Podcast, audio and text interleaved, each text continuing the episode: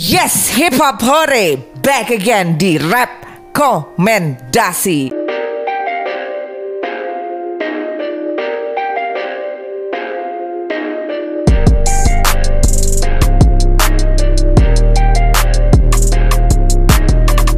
Bareng sama YACKO dan kali ini Tuan 13 lagi cari cuan. Dan tapi jangan khawatir karena gue gak akan sendiri. Gue ditemenin sama sama siapa? Lo mau gue ditemenin siapa? Ada yang mau nemenin saya? Boleh? Sini? Yuk sini sama mama. Sini sama mama, sini sama mami. No.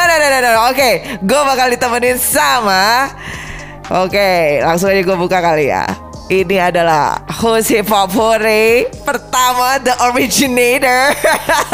Please welcome John Parapat. Terus dia kemana? Salah, geblek ya. Gue kan nyolongnya di sebelah sini, dia datang dari situ loh. Giling emang. Salah. Ini kenapa Sri Mulat apa HIPHOPHORE? Kenapa jadi Sri Mulat sih? Waduh, John, presentnya dari sana, nongol dari sana. Gimana? Apa kabar, men? Baik. Baik ya aku. Gak usah Batak ya, gak usah dikeluarin gitu. Perasaan kemarin si orang Batak satu lagi gak gitu-gitu amat. Siapa yang Batak satu? Oh iya. Si Upi kan Medan juga dia. Oh ya? Gue baru tahu. Masa sih? Iya. Dia tuh Medan juga. Nah, harimau Sumatera. Kalau kamu harimau? Harimau kasur. Jadi memang ternyata saya baru sadar teman-teman, di HIPHOPHORE itu hostnya itu semuanya berasal dari Medan. Kamu dari Medan? Tidak. Oh, dari mana kau? Gue dari Riau. Oke, dari keluarga baik-baik. Keluarga baik-baik pastinya. Oke, tapi Sumatera ya dua-duanya ya. Oke, siap. Dan gimana HIPHOPHORE? Wah, seru sih. Ya, maksudnya kita sekarang punya 4 segmen, ya kan? Rekomendasi. Ini adalah segmen di mana kita memperkenalkan, merekomendasikan rilisan-rilisan baru nih, John. Oh, iya sama kan, dulu kan juga rekomendasi. Iya, lupa betul. Dia bareng sama gue juga dulu. Ya kan gue mengingatkan, lo kan udah tua, takutnya lupa. Gue ingetin. 2,5 tahun lo gue nggak ini sama gue. Iya, terakhir kapan ya? Iya, 2,5 tahun lalu. 2018 berarti ya? Wah, 2007 akhir 2017. Berarti HIPHOPHORE itu sebenarnya udah jalan 3 tahun ya? Iya. Dan setelah 3 tahun kalau dipikir-pikir kita udah banyak sekali memberikan rekomendasi yang banyak. Ini sekarang kita ada 7. John, ada 7 rekomendasi. Setiap rekomendasi itu ada 7 rilisan yang kita biasa berikan. Mantap. Dan kita baru juga menyelipkan satu single throwback, Time Machine. Oke, jadi ada satu yang dari sono banget gitu ya. Ya, tujuannya sih supaya teman-teman juga tahu historinya ke belakang itu siapa aja sih yang ada, yang pernah muncul sebelumnya. Bagus. Keren lu. Keren lu sama Upi ya. Iya dong. Dan kita juga punya ini, dikasih tahu buku, ada buku yang biasanya gue tulis. Itu isinya lengkap nih. Ini buku ini tuh biasanya buku ada ini yang dari tahun 2017 ya kalau nggak salah, circa 2017 nih, dari 23 Januari, 15 Januari, siapa aja yang pernah ada di datang ke HIPHOPHORE atau kita interview gitu. Jadi lu catetin di sini. Ada dicatat di sini. Dan selain itu juga ada di mana namanya? Ya di YouTube channel kita, ya kan? Ya. Anyway, so what's good? Keren. All good. All good. Yang penting semua sehat ya kan? Semuanya masih bisa ketawa-ketawa, masih bisa ketemu, masih bisa mimi ya, itu bagus. Betul. Dan di mana masih kalau Opi biasanya bawa Puma, di sini kita bawa Adidas ya kan? Betul. Di mana Nike dan Adidas bisa bersanding bersama, itu adalah bener sih, Adidas sama Puma kan saudaraan ya, sama aja. Tapi ngomong-ngomong, Opi kemana? Upi lagi cari cuan. Kurang cuannya di HIPHOPHORE katanya. Masa? Nggak mungkin, gila, viral terus kan ini. Oke, langsung aja John, kita kayaknya mesti cek rilisan-rilisan yang ada di episode kali ini. Apa rekomendasinya ya? Nah ini gue butuh nih, soalnya emang gue udah ya lumayan gak ngikutin sebenarnya. Wah, tapi keren-keren banget sih John. Keren ya sekarang ya. Dan kemarin tuh Timur itu membludak banget. Okay, Timur membara. Membara, ya kan? Timur membara, semakin menyala. Jangan tertawa. Oke, nah langsung aja ke yang pertama. We got ini baru banget. We got 8 Ball featuring The Law and Explicit Verbal. Ghibah. Ghibah. Yalah aja lo punya salah, bakalan jadi bahan buat ghibah. Wih, nyindir terus nih. Rapper suka ghibah nih ceritanya. Rapper suka ghibah ceritanya tentang, ya namanya judulnya aja ghibah. Iya makanya. Ya kan. Dan dia nyeritain bahwa sebenarnya gak ada bedanya dulu sama sekarang. Beda sih. Bedanya di mana? Beda lah dulu sama sekarang. Gimana tuh? Dulu kurus, sekarang main game board bikin pusing. Dulu langsing, kok sekarang gembrot. Rahasianya apa Mon? Ya itu kan fisik. Tapi kalau ngomongin ghibah, kalau dulu kan yang ngomonginnya mungkin langsung. Sekarang di online juga sama aja bisa gibahin. Emang masih ya? Gue gak masih. Ini nyindir siapa ya kira-kira? Kira-kira nyindir siapa? Karena ngomongin tentang ghibah online, ngomongin ini yang ngomong si itu dan anu ini gitu kan.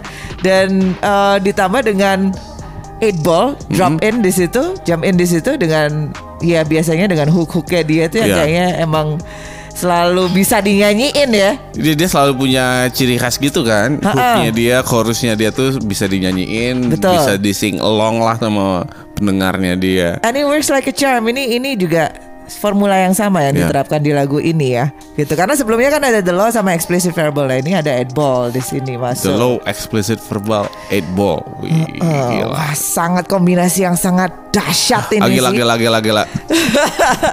Ini kebetulan hanya audio lirik tapi yang dikemas secara baik ya. Jadi orang juga pada saat mau ngeliat itu bisa nyanyiin bareng, bisa jadi karaoke bareng. Khususnya buat mereka-mereka yang masih suka ghibah ya, gitu. Ini lagu ini cocok sekali gitu, cocok betul sekali untuk dijadiin tim song gitu kehidupannya sehari-hari. Gitu. Ghibah, hati-hati, kamu ghibah akan mendapatkan azab. Biasanya orang-orang ghibah didapat azab apa? Gua nggak tahu, gua nggak suka ghibah soalnya. Oh masa sih kamu ghibah sama aku? Digibahin sering. Sorry ya, beda ya. Ya maaf ya. Kamu malam-malam suka ghibah tiba-tiba DM saya. Bercanda. Tapi kalau lu sendiri lu mendingan ngegibah apa digibahin? Kira-kira? Ayo jangan kelamaan mikirnya. That's a tough question. Iya makanya. That's a tough question. Gue ghibah kadang-kadang. Gue jujur gue kadang-kadang ghibah tapi hanya untuk circle tertentu, orang yang gue bisa percaya ya yang untuk gibahin gitu. Oke, mana yang lebih ini deh? Mana yang lebih sebenarnya nggak enak untuk dilakukan? Ngegibah apa digibahin? Digibah yang nggak enak dilakukan. Iya. Yang nggak enak ya digibahin lah. Digibahin gak enak? Gak enak lah. Tapi kan kalau digibahin artinya people talking about you. Ya kan? Ya iya sih. And at the end of the day kita gak bisa menyenangkan semua orang ya. Ya. Nah sekarang pertanyaan lo mau digibahin atau lo mau digibahin?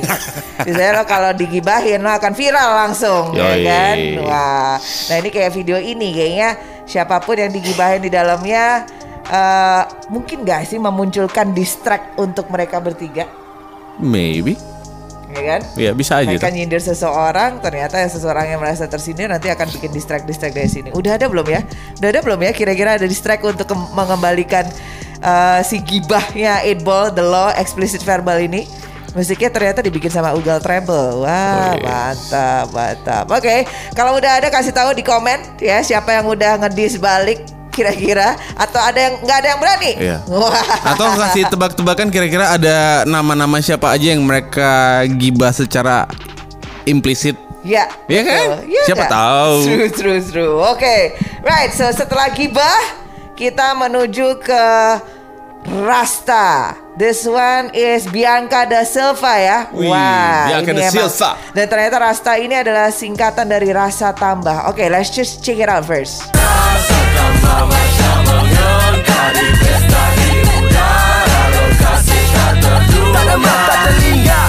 That Dois, Rasta, Bianca da Silva. Bukan Rasta Azen Raga, ternyata Rasa Tambah. Rasa Tambah, top.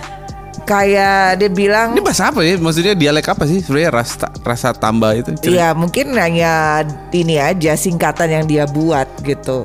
Tapi dia sendiri sebenarnya dari Larantuka kalau nggak salah, dari timur ya. Larantuka, oke. Oke, dan Bianca da Silva ini cukup nama yang cukup bisa diperhitungkan nih di as a female rapper in Indonesia.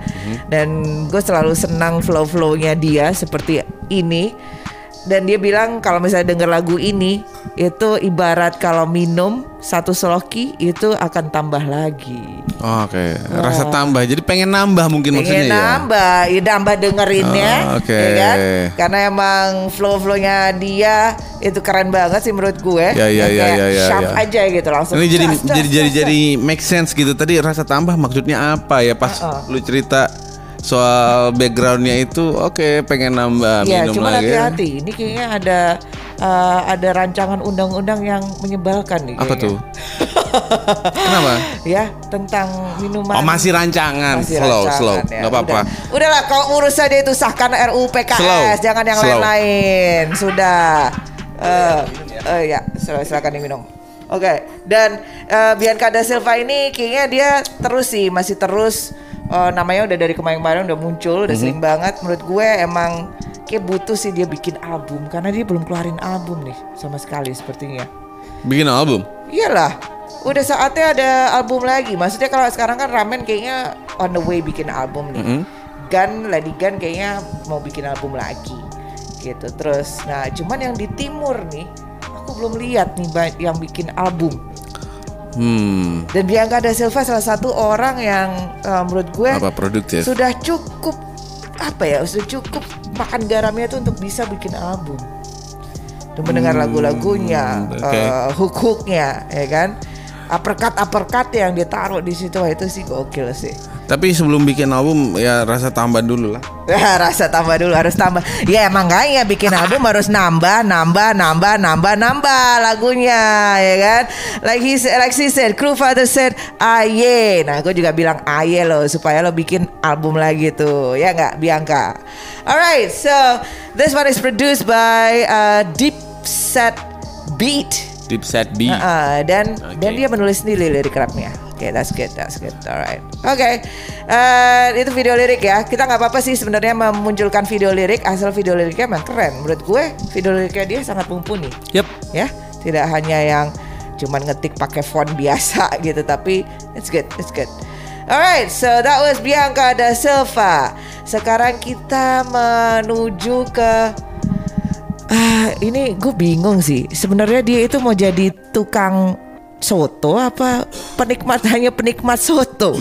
Kalau dari judul ininya sih, grupnya sih, ya mereka hanya pengen nikmatin aja sih. Kita lihat dulu ya kali ya. Penikmat Soto, Ketika Asa Berkata. Skill bersemi otomatis buat orang panas langsung react and distract, bukan distract tapi mereka pada ke distract. Ku buat mental mereka jadi mental terpental bintang jauh. Ku tak perlu make a wish untuk buat para bintang jatuh. Penikmat Soto, Ketika Asa Berkata. Menurut lo lagunya tentang apa nih, John? Nggak nyambung sih di kepala gue, jujur aja sih ya. Nama grupnya Penikmat Soto, tapi liriknya dia kayak nggak pas gitu makan soto. Ya nggak, namanya itu kan hanya nama grupnya aja, tapi dia kayaknya ngomongin cukup dalam nih di sini. Jadi dia menyindir tentang ya, si mumble rapper, terus kemudian itu ada scene di situ di mana dia ada satu orang yang ngejual kalung emas KW. Iya, itu makanya gue nggak ngerti ya, Pak. Tapi itu menariknya dari Penikmat Soto sih, karena sempet single yang sebelumnya yang kita munculkan tuh di rekomendasi itu juga gitu. Kita kayak menebak-nebak. Oh, ternyata dia mengajak orang, ya siapapun itu nggak perlu harus lo memihak pada suatu kelompok. Lo bisa bikin karya lo sendiri. Nah, di sini mungkin tadi kayak dia memberikan harapan kali ya. Yang tadi si di hooknya, di chorusnya dibilang tetap ada cahaya, something like memberikan harapan. Well, actually gua nggak mengkritisi sama sekali soal kontennya mereka sih sama sekali. Gitu biar nggak salah ngerti. Tapi gue jadi kayak ngerasa nama grup lu salah kayaknya, Mbak. Gitu loh. Ya rapnya jago, beatnya oke, ya kan. Tapi kok lu bisa bayangin gak sih kalau dia Penikmat Soto terus juga dia se-hardcore itu mungkin gitu, dia mau nunjukin bahwa soto itu pun bermacam-macam rasanya. Ada soto Betawi yang dengan santannya, soto ada babat. Soto apa? Soto babat. Soto babat, soto babat.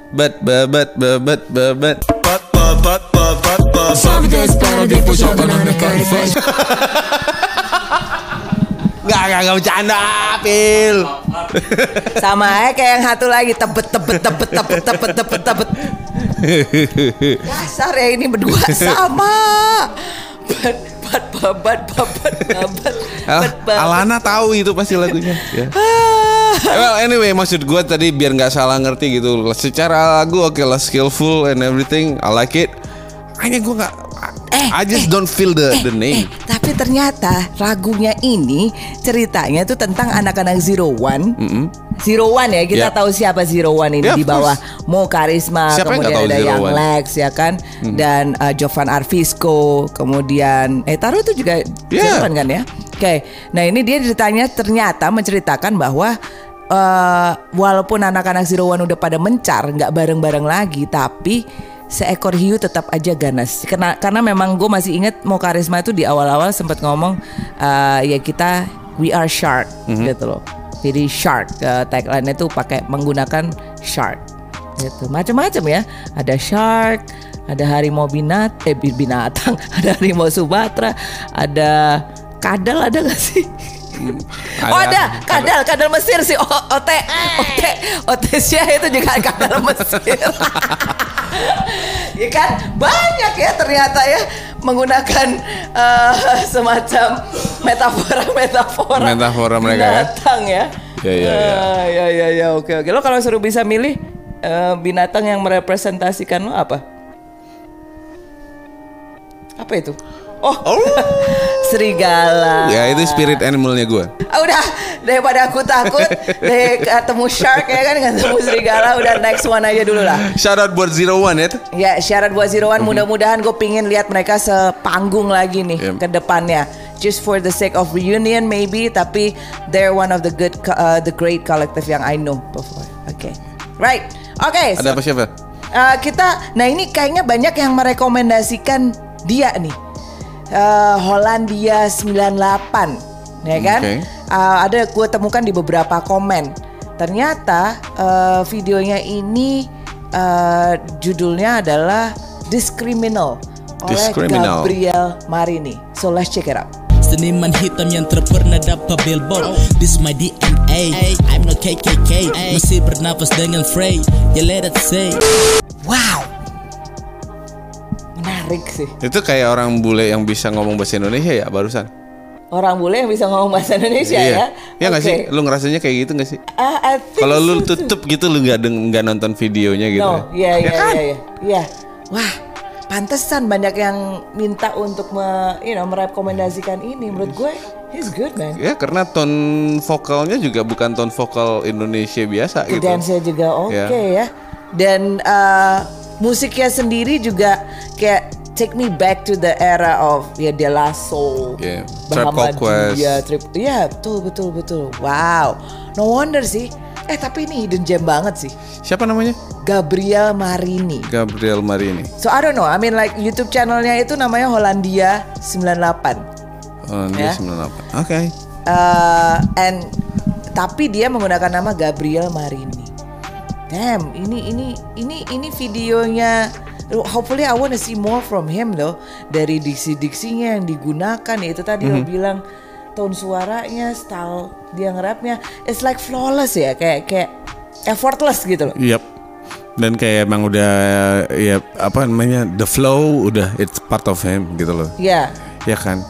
Kan ada orang yang kayak when you kalau lihat dia lagi nge-rap, ya dia lagi mencoba nge-rap gitu. Kalau dia kayak he's just talking but it sounds rapping gitu. Exactly. Ya kan? Dia nggak ngadopsi yang kalau di mana semua orang banyak yang mau coba untuk triplets gitu ya. Ini enggak. Ya udah. Kan banyak yang lebih technical ya kalau nge-rapnya gitu. Kalau dia kayak just gue lagi mau ngomong nih tapi terdengar kayak nge-rap gitu. Dia tuh kayak gitu. Ya agak kayak soulnya tuh dapet banget lah, parah sih. It's good. Keren banget. Wow. Boleh lah ini ya Under the Radar kita bisa undang untuk Under the Radar berikutnya. I wanna know more, I wanna see apa sih project-project dia ke depannya. Ini beatnya by KDE Beat. KDE Beat. Dan kalau misalnya mau cari dia social media itu ada di Instagramnya H98_official. Alright. We'll find out more about it. But Gabriel, you're dope bro. You're dope. Dope. Dari mana ya dia ya? Penasaran ya? Oke. Enaknya diajak ngobrol ntar. Ajak ngobrol aja. Oke. So next. We got dari Ternate nih, dari Ternate Maluku Utara. Kita lihat Mika with Intermezzo. Ini yang gue bilang otak parah pakai ini sabar diri kenapa sih harus sakit? Mana coba panggil dokter hewan periksa dulu mangkali situ ada tekanan penyakit. Yes, another female MC. Mika with Intermezzo. Ini seneng banget sih sebenarnya ngelihat mulai makin banyak lagi rapper-rapper perempuan yang jump in. Ya. Cewek-cewek makin ini berani ya. Harus lah, karena maksudnya banyak. Kemarin kita sempat ada interview Street Evolution itu dua rapper perempuan dari Kaimana, itu keren banget. Ini juga ada muncul lagi. Kalau Bianca da Silva kan udah kemarin udah lama ya kedengeran, ini baru lagi nih Mika Intermezzo, dan menurut gue potensinya tuh gede banget nih. Ya, gue kenapa tadi bilang makin berani? I mean, it's in a good way, karena gue ngeliat dulu banyak yang mungkin cewek-cewek yang doyan rap atau pengen nyoba nge-rap agak mikir mungkin 2 atau 3 kali, karena she knows kalau misalnya dia terdengar kurang bagus, dia akan dicecer lebih dalam lagi sama rapper-rapper yang kebanyakan cowok-cowok itu. Nah, standar ganda lah ya, gitu. It happens. So many times in the past gitu, tapi makin kesini kayaknya makin you have to just to show yourself gitu loh. True. Dan ini kalau kita lihat di deskripsinya dia menulis liriknya sendiri, which is good gitu. Proper banget. Dia juga masih menyelipkan sedikit ada centil-centilnya juga ya. Apa namanya, rima-rima di belakangnya, destalnya juga sedikit memasukkan unsur. Centil-centilan lah, jadi orang dengernya juga kayak wah ini masih seru nih, ada permainan nih di dalam rima-rima ya, di dalam stylenya ini. Dan kalau Ternate sendiri, kalau kita lihat Papua, kita lihat rapper-rapper timur udah banyak memang benar didominasi oleh laki-laki gitu. Tapi dengan adanya Mika, hopefully hip hop Ternate makin keren lagi. Makin banyak rapper-rapper perempuan yang muncul lagi.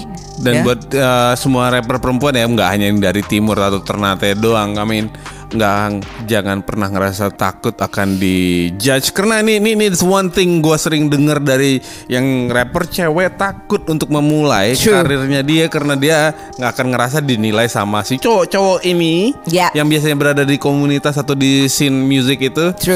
Akhirnya dia nggak bikin apa-apa. Nah, akhirnya dia lebih milih, bahkan mungkin milih untuk berada dalam satu kolektif just to be part dari grup aja gitu. Ngerti kan? Nggak stand up alone. Iya, nggak sendiri. Padahal biasanya yang cewek-cewek sendiri itu lebih sukses. Iya. Serius. Betul. Gua nggak bohong. Betul. Dan ini juga salah satunya, jangan sampai kemudian lo di dimanipulasi biasanya kan kayak gitu, udah nih dibikinin beat udah gitu, terus ntar jatuhnya dipacarin terus nggak boleh nge-rap lagi. Sometimes that happens, so like I think you know you got it girl, so you gotta stand up on your own, of course dengan support teman-teman itu, tapi jangan mau di speakin. Hey, alright, so I want to see more from you, Mika. So you better, get your ass out there and then produce more songs. Alright, nah dari Mika kita mau throwback, kita mau time machine sedikit. Kenapa machine. Sepatunya? Nah, just cleaning my shoe. Oh, oke. Oke, kita throwback ke salah satu R&B singer, cewek juga nih, dan ini banyak banget yang look up to her. Ya, kita balik. Ini dia ngerilis lagunya kapan ya? Jan? Waduh, tahun 9 berapa ini ya? I don't know, tahun 98, 99? 98, really? Yeah. Bukannya sebelum itu? Atau 97? Maybe antara itu sih. 96? Nah, setelah pesta rap berarti ya? Setelah pesta rap. Oh, oke, berarti 97-an ya. Oke, langsung aja. Who are we talking about here? Let's welcome Sania with Santai. Santai saja.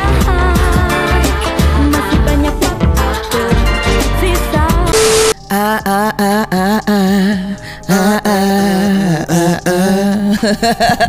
Santai ini enak banget sih sebenarnya. Ya, bukan sebenarnya emang enak gitu loh. Exactly. Ini dan salah satu ceritain dong. Yang tahun 98 apa ya? Nih ternyata. Tahun 98 kalau nggak salah sih ini setelah pesta rap. Sebelum Peace Squad ini. Gue inget banget. Makanya di video klipnya itu kalau lu perhatiin tuh ada Adoy. Adoy Dois ya. Iya, Dois dia rap, ada Eric. Okay. Ada gue sama Eric itu ngedance di situ. Karena she's part of the family. Dia kan dari Guest Music juga. Betul, Guest Music Production ya. Nah, ini berarti dari albumnya Sania ya? Albumnya Sania yang pertama yang judulnya judulnya Santai. Gue lupa judulnya Santai apa enggak? Oke. Apa Sania apa self-titled gitu loh. Oke, nah berarti itu pada saat lo udah kenal Sania sebelumnya atau gimana tuh John? Kenalnya di Guest, kenal di Guest, and then dia sebelumnya kalau nggak salah Sania itu emang udah lady rocker kalau nggak salah ya. Oh, dia ngerok dulu nih. Iya, okay. Karena ya dia ngikutin apa ya mainstreamnya saat itu emang di rock, tapi dia sebenarnya lebih seneng lagu-lagu R&B, Mary J. Blige. Oh, congkoknya dapet sih emang si Tete ya. And then ketemulah dia sama Guest Music. Dan disitulah ketemu juga sama ya gue, sama Doi, sama yang lain-lain. Sampai keluarlah itu single pertamanya Santai. Dan itu ada Dois juga ya rap di situ ya. Ada Dois, rapnya Dois. Dia dari Jerman. Santai yang kau katakan kepadaku. Dan hampir di tiap singlenya setelah itu kalau nggak salah dia selalu ngajak ada rapper juga gitu. Kalau nggak salah ada Ferry juga ya. Linggo. So I mean dia emang seneng ini kan, emang bener-bener seneng R&B. Makanya kalau misalnya lu ditanya penyanyi R&B era 90-an top of mind, orang akan mikirnya Sania pasti, dengan rambutnya yang afro, terus kemudian yang tadi ada di di Conroe, ya kan? Yeah, dia punya style juga emang unik dan terlihat beda lah sama artis-artis cewek yang lainnya waktu itu. Dan kalau lo lihat di Instagramnya itu dia nggak aging tau nggak tua, nggak kelihatan tua. Yeah. Udah kayak gitu ya terus. Hebat teteh. Alright, so that was Sania ya with Santai, our throwback di episode Rapkomendasi kali ini. Dan kita balik lagi ke era sekarang. Nah, ini jagoan-jagoan nih kayaknya. Di sini setelah dari efek R&B, ini kita ke efek masa sekarang. This is efek LDX3 featuring Nartok dan Gizara. Piring di atas piring lau pau kada pit. Siapa itu iri karena dorong masih dili. Kasih efek gila walau promo tetap iri. Drop pada chorus pala ente geleng-geleng. Aduh, ini diksi-diksi yang dipakai keren sih. Damn. Yang bikin videonya juga keren. Ya asli, yang bikin videonya keren juga, benar. Hari ini banyak video lirik dan tapi benar gue setuju sama lo sih. Gue nggak tahu dia nyikat apaan tuh. Tapi bener loh diksi-diksinya dari tiga orang ini tuh menurut gue keren-keren. Nartok dengan seperti biasa, ternyata Gizara dan juga LDX3. LDX3. Ya. LDX3 juga nggak kalah. Emang efek banget sih videonya, efek banget John. Bener. Ya, efek banget. Ini ngefek lah ya. Abis dikat apa pada ya? Ya makanya gue tadi gue bilang, nih judulnya efek gitu kan? Ya. Ini apa nih gitu loh? Ini apaan sih begitu lihat video liriknya? Waduh, nyikat apa nih orang? Drop pada chorus. Kalau nggak salah dia ngomong drop pada chorus, tapi promo tetap irit. Tapi pokoknya bisa tetap segokil ini sih lagu yang menurut gue. Damn. Alright, ini banyak banget yang terlibat di dalamnya. Siapa sih audio visualnya? Imrons. Wah, Rons, mantap kali kau. Imrons. Mantap Imrons. Kali Imrons. Oke. Okay. I'm Rons atau Imrons. Itu dia terus Imrons. Tapi di slang-nya jadi Imrons ya. Sobat Gurun Project ontak dong. Sobat Gurun. Wow, oke. Okay. This is nice. Something to look. Kalau Nartok tuh dia lumayan berkibar ya. Wah, namanya dia belakangan ini. Menurut gue ini sih kayak dia apa ya, in the future itu kayaknya cemerlang sih. Cemerlang. Okay. Dia kemarin kita sempat interview dia dan dia memang sedang menyiapkan album. Oke. Okay. Sedang menyiapkan album, ya mudah-mudahan sih 2021 ini dia akan rilis album tersebut. Mudah-mudahan YouTube juga pick up dia untuk ini sih, untuk recommendation. Soalnya gue pertama kali dengar dia bahkan bukan dari rapper atau teman-teman di skena. Oke, dari YouTube recommendation aja. Man. So and then gue dengerin, gokil juga nih orang gitu. Ya. Yeah. And then I comment gitu kan, hey keren bro gitu. Terus? And then dia, ya biasa lah. Oh enggak, aku bercanda. Gue bilang keren, terus dia, and then gue follow dia di Instagram. Terus dia nggak follow lo? Enggak lah. Wah, Nartok lo parah lo toh. Ngapain dia follow gue gitu? Tapi ya, gue follow dia di Instagram, and then gue baru ikutin lagu dia yang sebelum-sebelumnya gitu. Oke. Okay. So it's good. Ngomong-ngomong lo masih punya Instagram? Udah lama gue nggak upload sih. Nggak pernah ngupload lagi. I mean, gue bikin by the way, gue bikin Instagram, lu masih ingat nggak kenapa? Karena masa lu gak ingat, Mil? Lupa. Gara-gara HIPHOPHORE kan? Oh iya. Betul. Dan gue belajar Instagram itu di awal-awalnya HIPHOPHORE. Iya. Wow, impactnya ya seorang dinosaurus bikin Instagram. Gue bahkan waktu itu gue gak tahu kalau misalnya etikanya adalah kalau di follow ya fallback atau something like that ya. Kind of. Yeah. Gitu lah. But it doesn't matter. So I think ini single yang menurut kita ya. Menurut gue keren sih. Keren banget. Alright, so nah itu single rekomendasi ke-6 dan we come to the last one. Dan ini adalah jawaban dari sebuah pertikaian. Aduh. Right. Pertikaian apa itu? Mari kita siap saja. Rap Monster, Rossi Snap. Rap Monster. Bisa ini kalau tak bakar pica. Berapa hebat kau jago pica. Bikin kau bona talinya pica. Paling mudah bocah kasih pica. Damn, fire banget, gila itu ya. Pas di menit-menit terakhir itu kayak laser, tau gak? Itu kayak itu mesin gun gitu. Asli mitraliur. Kalau Delta main Delta Force gak lo dulu? Emang dia sebenarnya gitu tadi. Iya kan? Iya. Sebenarnya dia nggak ngomong apa-apa. Gitu. Kali deh. No way. Just kidding, ntar gue didis lagi. Lo pakai seperti itu dia nggak kedengeran memang. Tapi lo denger itu Rosis tadi pronunciation-nya tuh kedengeran banget. Tapi gue penasaran, tunggu. Tadi di awal lu pas introduce lu bilang ini jawaban. Jawaban apa sih? Jadi memang ya lo nggak ngikutin sih. Ya kan makanya biar gue tahu gitu. Jadi emang ini sedang kan ada pertikaian panas gitu antara Rossi Snap dengan Jackson Zeran dan juga Toton Caribo. Okay. Nah.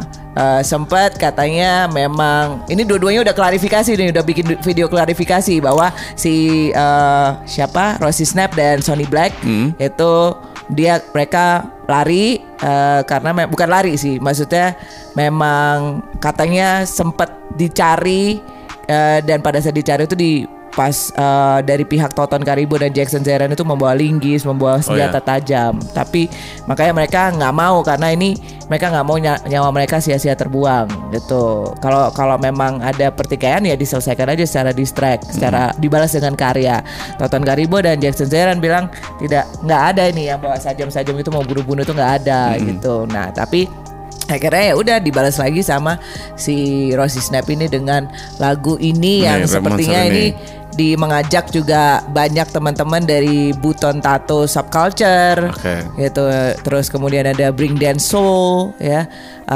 Dan ini diuploadnya di General Petruk Official. Tapi menurut gue sendiri lagunya itu emang apa ya, ya emang kayak senjata aja udah, ditembakin secara diaspora gitu kan, kemana-mana. Ya gue pribadi sih gue nggak tahu masalahnya dan gue nggak baru dengar tadi gitu. Tapi ya once kalau misalnya you have a beef in apa di musiknya ya keep it there gitu loh.